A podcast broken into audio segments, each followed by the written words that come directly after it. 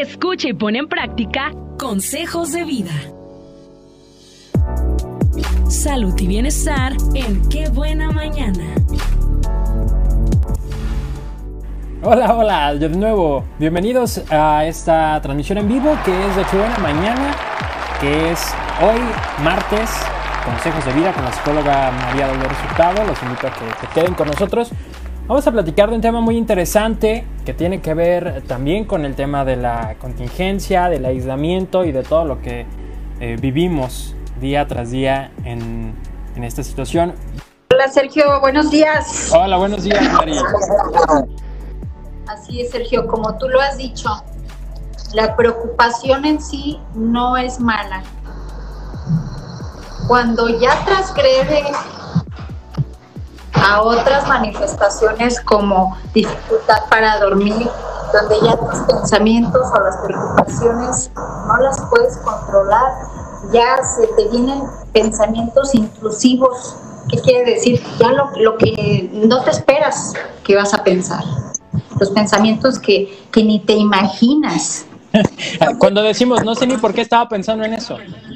Sí, sí, sí, cuando estás durmiendo y, no, a muchas personas les pasa que cuando se acuestan y empieza a haber quietud, cuando ya están en una etapa o, en un momento donde ya no hay tanto ruido, donde ya se no están distraídos, es cuando vienen los pensamientos intrusivos y empiezan a pensar cosas que, pasaron el día o que, que ni están pasando, que les quita el sueño y se empieza a, manifestar un trastorno del sueño. Entonces, ya cuando la preocupación eh, no tiene límites en tus pensamientos, se llama trastorno de ansiedad generalizada. ¿Por qué generalizada? Porque no saben ni por qué. Que si es por el trabajo, por la salud, ya no son controlables los pensamientos y las preocupaciones, ya está invadiendo tu funcionalidad en el trabajo porque ya no pudiste dormir, pues no te pudiste levantar para el trabajo y en el trabajo eh, hasta ciertas faltas te, descansan, entonces ya tu funcionalidad está perjudicada. Eso ya es cuando es un trastorno de ansiedad.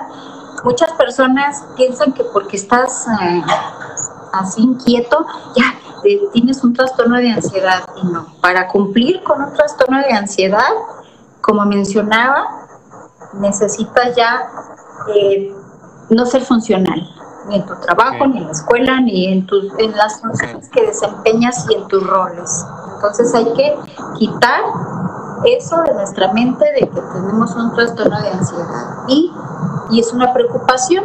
Entonces, una preocupación que es, eh, sí, es cuando ya estás inquieto y cuando temes, ya cuando hay un temor por una situación difícil. Ahorita la situación difícil que estamos pasando, mira, yo no sé eh, la persona que, que vaya a estar viendo, hay algo que yo les digo a mis pacientes, eso que te preocupa, ¿está en tus manos la solución? Cuando algo nos preocupa, el consejo número uno que les puedo dar o que les doy es ocúpate ocúpate en eso que te preocupa. ¿Qué está en tu, mm, qué es de tu parte hacer o cómo tú puedes contribuir para que esa preocupación deje de preocuparte a ti en lo personal? Entonces hay que individualizarlo. Eh, no nos vamos a preocupar por el vecino y por, o sea, no espérate. Entonces, primer consejo es, ¿tú qué puedes hacer en esa situación que te está preocupando. Y lo que no puedes hacer y lo que no está en tus manos, soltarlo. Ese es el consejo número uno. Soltar lo que no está en tus manos, solucionar. Entonces ese es el primer consejo. El segundo consejo es, si eso que te preocupa es real, porque en ocasiones hay preocupaciones que, por ejemplo, por el futuro. Hay personas que se preocupan de aquí a, híjole, y que cuando tenga 60 años, este, no tengo para comer o no tengo dónde vivir Entonces es enfocarse en el presente, en el aquí y en el ahora. Ese es otro consejo para que la preocupación no exceda y no se transforme en un trastorno de ansiedad.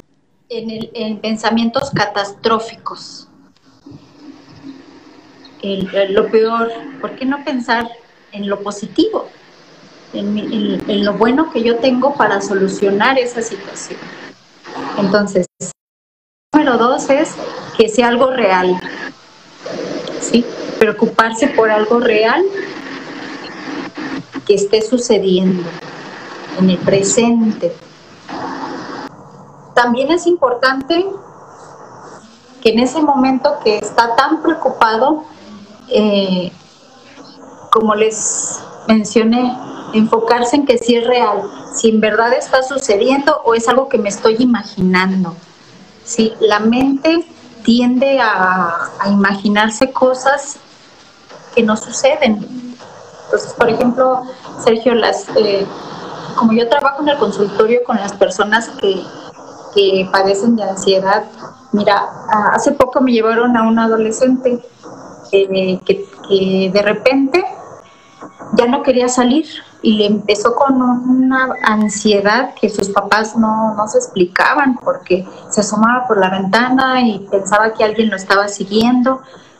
Entonces, cuando yo empiezo a trabajar con él, le doy una terapia eh, en ese aspecto de enfocarlo a lo real y a lo que no es real. También a darle psicoeducación la psicoeducación es muy importante porque, como te mencionaba, este, e, enfocar a la persona en, lo que él se imaginaba y en lo que sí estaba pasando. Entonces ya me empezó a platicar y lo llevé para que me... ¿Cuándo comenzaste a sentir eso? Entonces es bien importante que las personas se enfoquen en cuándo comenzaron a sentir esa preocupación.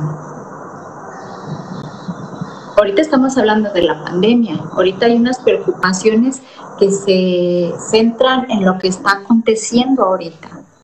Entonces, ¿qué es real y qué no es real? Es muy importante.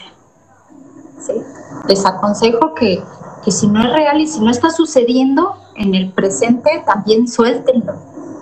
Soltar esa preocupación que, que nos está quitando la paz, que te está eh, dejando de, poder dormir, inclusive hasta puede ocasionarte este mm, ¿cómo se dice? intolerancia, como no puedes dormir bien, andas también. Se vuelve una cadenita.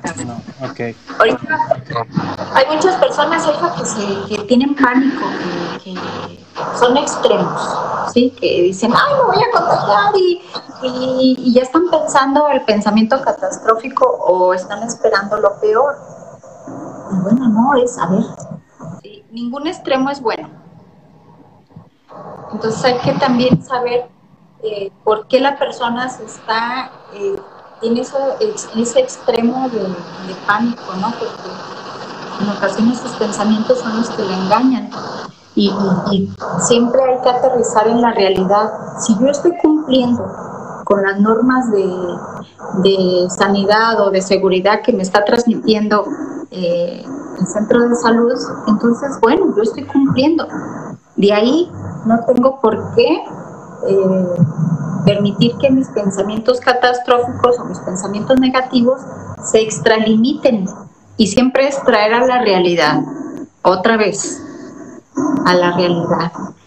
Entonces, el pensamiento también extremo de que, ay, mira, eh, todo, hay gente que dice, es que eso no es real, es, un, es una este, estrategia de, del gobierno. De manipulación. Que, que nos están metiendo miedo para hacernos, bueno, la verdad que ningún extremo es bueno. Lo que sí es real es que hay personas que están muriendo. Lo que es real es que hay personas que sus familiares sí se están contagiando y sí se están muriendo. Entonces todo también depende de cómo eh, esté pasando en tu contexto donde vives esa situación. Hay personas que dicen que no es cierto porque a ellos no les ha pasado. Entonces mi pregunta es, tiene que pasarte a ti o a un familiar para que hagas algo. Entonces, ningún extremo es bueno, ni el pánico, ni tampoco la indiferencia hacia nada. Eso es una estrategia y hay personas que andan en la calle y no les importa, andan sin cubrebocas. Mira, yo he visto que ahorita ya se está relajando mucha gente. Ya andan como si nada. Entonces, ¿qué tiene que pasar para que entendamos? Tiene que, como mencionaba, morir alguien o yo contagiarme para hacer algo. ¿Ya para qué? Entonces, claro, tenemos la cultura de no prevención. Ya hasta que nos pasan las cosas, ya se, como dice el dicho, ya hasta eh, después de ahogado el niño, se quiere tapar el pozo y, vivimos eh, con mediocridad, Sergio, con, esa idiosincrasia a medias, donde no hacemos nada hasta que nos pasa algo y, no, no tenemos esa cultura de prevención y eso es muy importante porque si trabajáramos y, en la prevención nos evitaríamos muchos problemas. Entonces, esa es otra área en la que trabaja la psicología, prevenir, entonces, estamos hablando de que hay preocupaciones reales y no, reales en la pandemia. Entonces, usted preocúpese por lo que le está aconteciendo y por prevenir, no por, por algo que no existe. Más que nada es eso, Sergio. esos son los, los consejos para esta situación. Mira, si hay personas que están escuchando que ya su situación eh, no es controlable, que ya eh, tienen días sin dormir, que ya, que ya están faltando al trabajo por más de tres días a la semana, necesita atención psicológica urgente. ¿Por qué? Porque también de ahí se puede desarrollar pensamientos suicidas y, bueno, desencadenar algo así catastrófico real. Entonces, si usted que me está escuchando está padeciendo esto o tiene algún familiar que, lo ve con estos síntomas, pida ayuda. Hay ayuda en, los centros de atenciones, allí en Vallarta, Sergio, en el centro de salud. Eh, aquí es cuestión de pedir ayuda, de buscar ayuda. Y la va a encontrar, yo le aseguro que la va a encontrar. Yo me pongo a sus órdenes también. Ahorita estoy atendiendo eh, virtualmente, Sergio, en psicoterapia virtual. Que funciona muy bien. Porque escuchas, te escuchan, ves a la persona, entonces... Mira, hay personas que dicen, ya con el simple hecho de, de, platicarlo, me hace sentir bien. Eh, hemos caído en una cultura donde eh, tenemos prejuicios al escuchar, este, no nos sentimos en confianza de, decir cómo nos sentimos por miedo al que dirán. Entonces todo eso hace que empeoren las cosas. Ya con el hecho de platicar cómo te sientes es terapéutico. Pero la desconfianza que se ha generado en platicarlo, pues a veces sí es real, porque hay personas que les platicas algo y enseguida van y dicen todo lo que, lo que platicaste. Lo que soltaste. Lo que soltaste solamente genera eh, pues, negatividad, en, desconfianza en platicar cosas. Y lo ideal es que haya una cultura donde podamos platicar nuestras cosas con las personas que tenemos confianza y que en realidad esas personas no lo divulguen. Ese es el, el primer eh, auxilio psicológico, platicárselo a alguien que no lo divulgue. Usted aprenda a ser discreto. Usted que me está escuchando, no hable lo que le platican, no, hable detrás de las personas. Eh, sí, Sergio, la verdad que tenemos ciertas características los mexicanos, en, ciertos grupos. y tenemos que erradicar eso porque lo único que nos está perjudicando es empeorar nuestra cultura y nuestra psicología mexicana una psicología en cada cultura. Entonces, yo le invito a que pida ayuda si ya está teniendo trastornos de ansiedad, eh, donde ahí ya pues hay trastornos de ansiedad generalizado, hay trastornos de ansiedad eh, por pánico, por fobias y ahí se derivan varias. Entonces, si hay un trastorno, de, una ansiedad que usted no identifica, que lo está eh, perjudicando para que sea funcional, inmediatamente pida ayuda. Si es una preocupación, como lo que hemos estado mencionando, ya dimos también los consejos que usted puede llevar a cabo. Mira, a través de mi página de Facebook, que es psicóloga María Dolores Hurtado. Ahí se puede, me pueden contactar, yo ahí les contesto vía inbox. Eh, si tienen una pregunta o hacer una cita, eh, ahí hay una opción para mandarme mensajes eh, por Messenger. Otra si es por mi WhatsApp o una llamada, les puedo pasar mi número de teléfono. El número de WhatsApp es el mismo, que es el 33 30 33 49 99. Está fácil. Se los voy a repetir.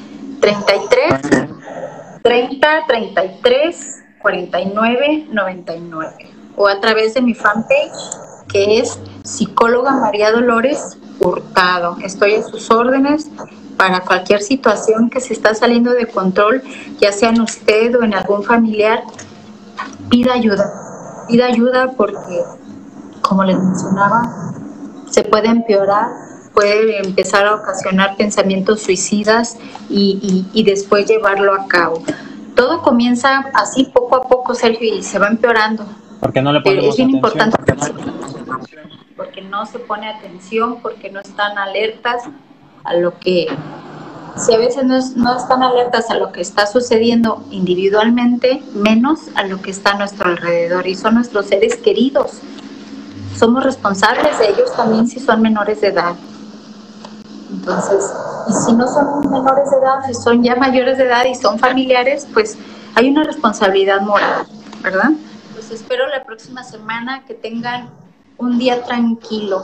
Y recuérdese, llévese esta frase, no se preocupe, ocúpese. Dale play a Qué Buena Mañana en tu celular. Descarga los podcasts en Spotify, TuneIn, Apple Podcasts, iHeartRadio y muchos más. Qué Buena Mañana.